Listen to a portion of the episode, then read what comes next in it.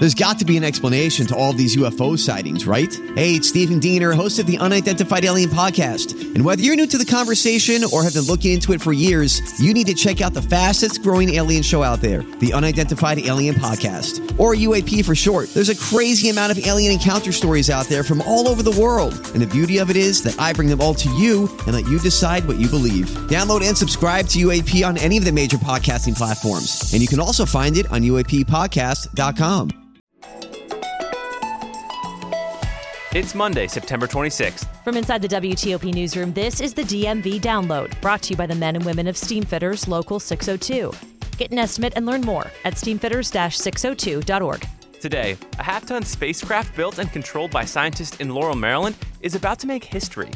It's called DART, which stands for Double Asteroid Redirection Test, and it's the first planetary defense vehicle with the goal of moving an asteroid.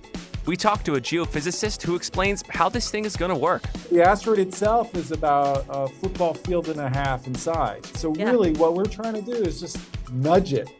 And Luke tells us how he got to hear Rocket Man from Sir Elton John himself for free this weekend. Thanks for joining us. I'm Megan Cloherty. And I'm Luke Garrett. It may not be something you think about every day, but millions of asteroids fly through space with impressive force, and some of them close to Earth. And if one of the bigger ones crosses our path and hits us, it could cause mass casualties and even the collapse of our planet. That's why Congress directed NASA to figure out how to defend our world against an asteroid like that. Now, 17 years later, the DART spacecraft is making a beeline for a harmless asteroid who doesn't see it coming to see if it can send it off course. Johns Hopkins planetary geophysicist Olivier Barnouin helped create DART, and he thinks about asteroids often. Olivier is joining us now. Thanks for being here. Oh, yeah. Thanks for having me. So, okay, n- you know, not to freak everyone out, but just to get this straight, tonight a half ton battering ram is going to smash into an asteroid somewhere out in the cosmos. Why are we doing this if the asteroid is not heading our way?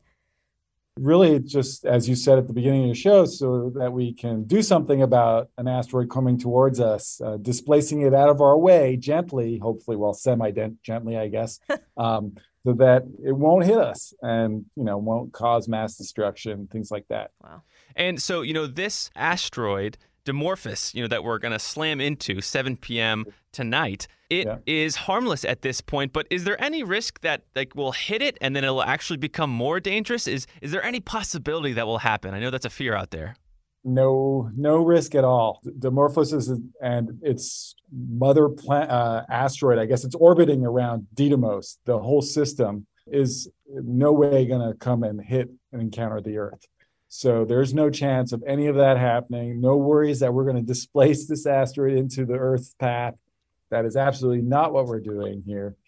Uh, what we're doing is we're going to actually just change the orbit of this Dimorphos around its main parent planet, Didymos, and try to understand how much we're moving it by so that we can actually prepare for doing this in the future, moving something out of our way if it's coming towards us. And this may sound like a silly question, but do we expect it to break at all? No. Oh, okay. Um, all right, good. Uh, So remember, our our spacecraft is about. Although you said some tonnage thing, um, it's only about uh, size of a fridge, right? Flying at the asteroid at about uh, fourteen thousand miles per hour, so it's really fast. Mm. Uh, but the asteroid itself is about a football field and a half in size, right? It, so you can imagine that's kind of different size. So Yeah. really, what we're trying to do is just nudge it through an impact, give it a little push. That's just and such a funny. So that's what's going on. That's such a I know funny it sounds image. weird, but really, we're only moving it a few. It's 73 seconds total in terms of the change in its orbit period okay. Hmm. around Didymos. So what does that actually mean in real put? It's you know, it's we're moving it several centimeters per second out of the way.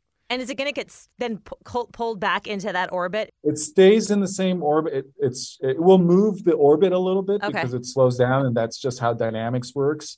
But it will stay in orbit around Didymos and just change its position over time. So we're expecting to see it move in about a couple weeks, about 180 degrees from where it is currently. You know, Hmm. so if if we didn't hit it, it would sit in one location. We expect to be uh, essentially on the other side of the asteroid at that same time after we've hit it. In other words, we're just giving this asteroid a little kiss, and it's just Right. gonna, it's gonna be moved. So how do we? it, moving it a little bit, and that's actually all we would really need to do if we needed to protect the Earth, because we're out there watching these hazards come towards us. If we know it's coming, and usually we'll have some time, like 10, 15 years, we can easily get a spacecraft or two or three, depending on the size, and nudge it just enough. Just a few centimeters per second change in its orbit is all we need Hmm. to get it out of the way of impacting the Earth. Hmm. Now, DART, however helpful it's going to be, is going to be destroyed once it slams into this asteroid. So, how are we keeping track of this all if this spacecraft itself is going to break up? Very good question. So we're going to be imaging all the way towards the asteroid. So we will be actually watching and downlinking those images at a one second cadence. So we will see images getting closer and closer until eventually we get no more image. Mm. Um, we also have telemetry, a measurement of like the spacecraft is it's basically a beacon sending information back to us the whole time. That that telemetry would just stop. We'll know at that point that we've hit something. We're also carrying a little Italian CubeSat. Um, this Italian Space Agency has provided. It's called LICIACube.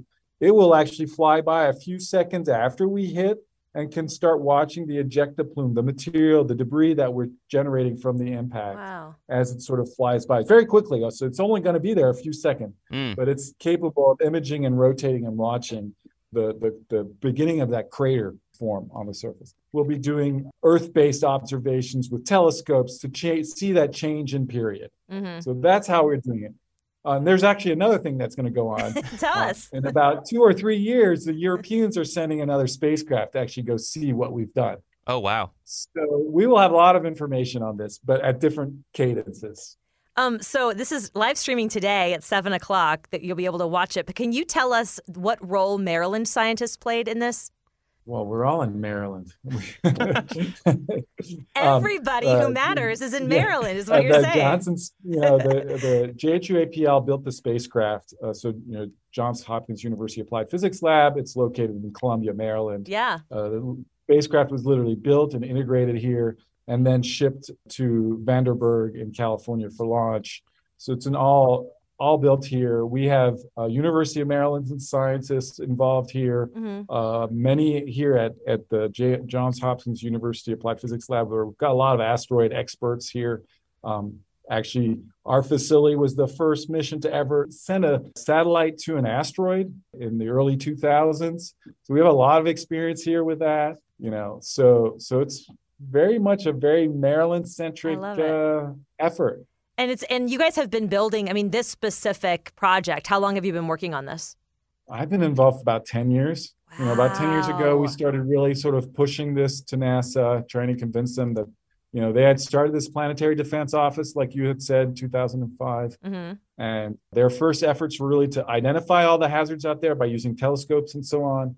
The next thing is how do we move it? And this is the first mission in that category. And we we work to convince them to, to take us to do this effort. Right. I mean, we're Tonight. talking about objects flying through space at really, really high velocities, high speeds. So, how hard was Right. it to hone in? pretty challenging. As I said, the, uh, one of the technologies we have, it's called SmartNav. It's actually not that new, and it was developed initially for for a lot of the Gulf War efforts. The Japanese had used a similar technology when they went and visited the asteroid Itokawa for going into orbit and, and operating around it. They use a similar kind of. It's basically a blobbing algorithm where you try to find the thing in the in an in a camera. Where is the big brightest thing and go to it. So that's what we're doing here, but we've never done that at these high speeds. You remember I'm saying we're coming at uh, 14,000 miles per hour. It's really fast. We're actually going to stop using this smart nav to, to, to get to the target about four minutes before we actually hit.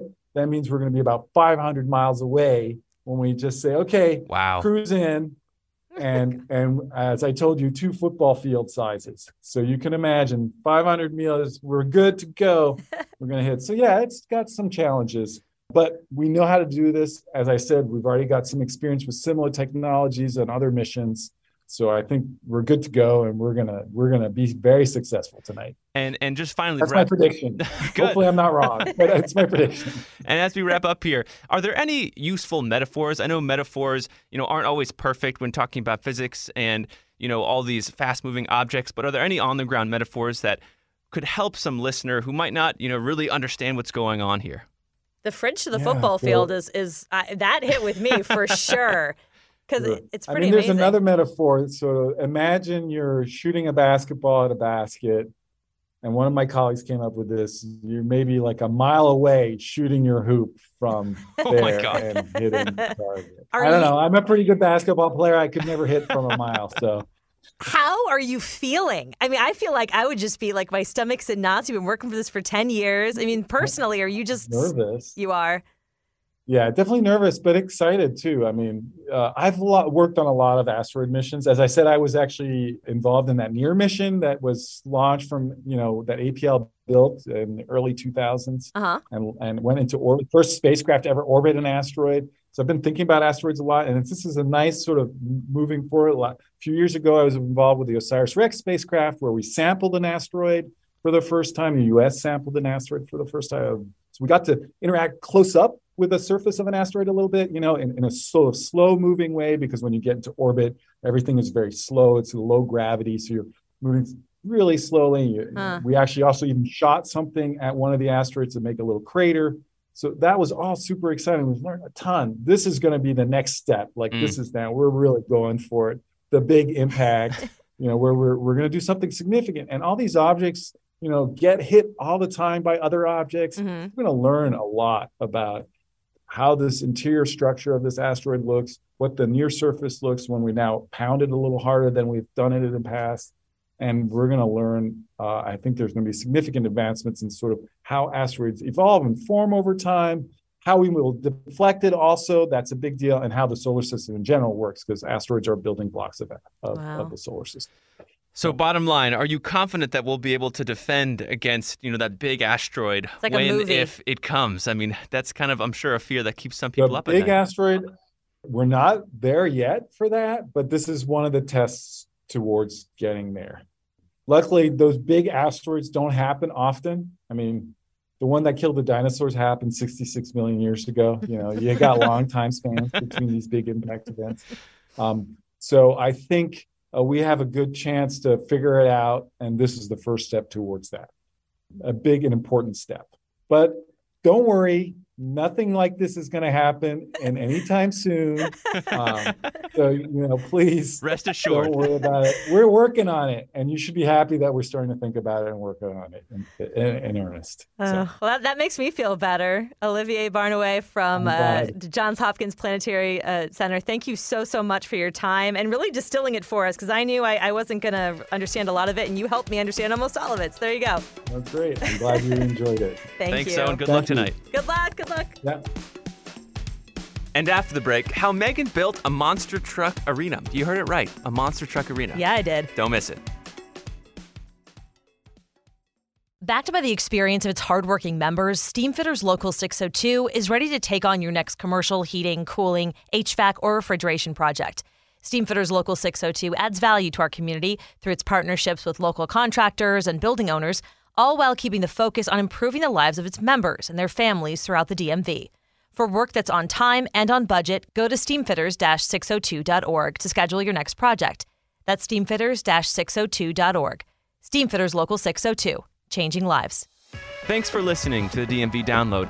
If you like this show, give us five stars and leave us a review on Apple Podcast. We love hearing from you guys, and your reviews really do help other listeners find this, our area's only in depth daily local news podcast. And thank you for making us a part of your day. Okay, and before we go, Luke has a little hack to share with us that he figured out this weekend. Yeah, a little loophole, if you will. So, Sir Elton John performed at Nationals Park Yep. this weekend, and me and my girlfriend, we really wanted to go. We're huge Elton John fans. We know all the lyrics of all the songs.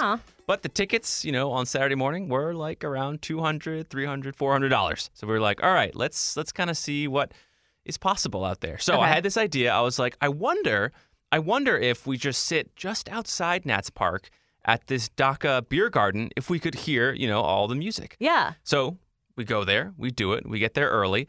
Uh, we get a good table where I kind of like see an opening in the Nats Stadium stands. I'm like, oh, the sound could travel just through there.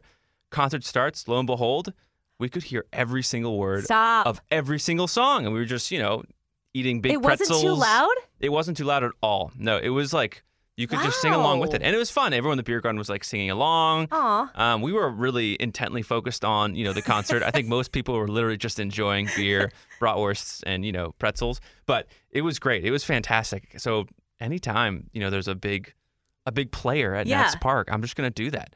It's also good to know too, because a lot of times you'll go to a bar and they'll have music playing. So they, they didn't have anything playing, so No. it wasn't competing with no, no, the and the John din sound. wasn't too loud.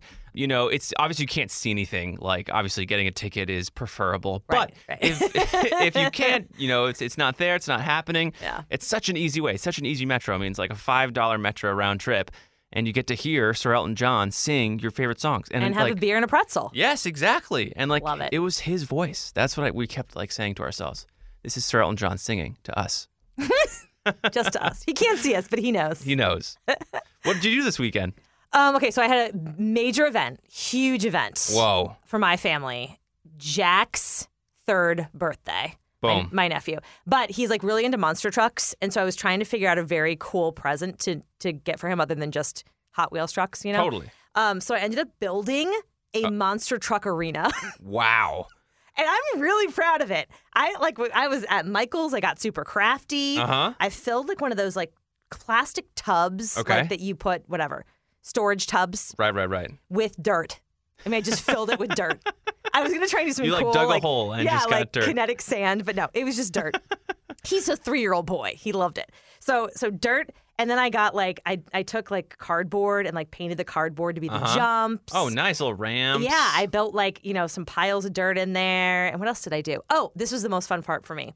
I painted like a crowd in the stands. Whoa. You painted And it was crowd? a very, I have to say, it was a very inclusive crowd as well. We had all colors, all Great. ages. Love it. Huge and they all had different faces on them. I'll, I'll put a picture up on Instagram. I was, This sounds like hours of work. it wasn't too long because like I made them like with the, my thumbprint, Oh, nice. like their faces with a thumbprint. Oh, that's pretty So it was pretty. But anyway, it, I had a lot of fun. And the best feeling ever was I got there and I put this thing down and he like spent like an hour No way. during his party just in the dirt. Undivided attention. Right. And I was like, I kind of felt a little bad. I was like, Jack, you want to like have other friends come play? He's like, no. Oh my god. I was like, That's okay. a little too good. Uh, wow. all right. Well, That's anyway, awesome. I know it was. It was actually probably more fun for me than for him. But there you I go. doubt it. I mean, an hour of undivided attention. That's a home run. That's a home run present.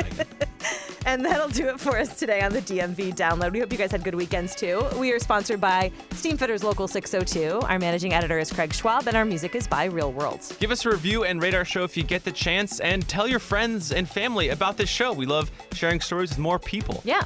You can also follow us on social media where we're posting content every day and find out more about the show and become one of our VIP listeners at dmvdownload.com. The DMV download is a product of WTOP News. Listen on 103.5 FM in DC, 107.7 FM in Virginia, and 103.9 FM in Frederick. You can also find us online at WTOP.com and the WTOP News app. Have a great Monday night.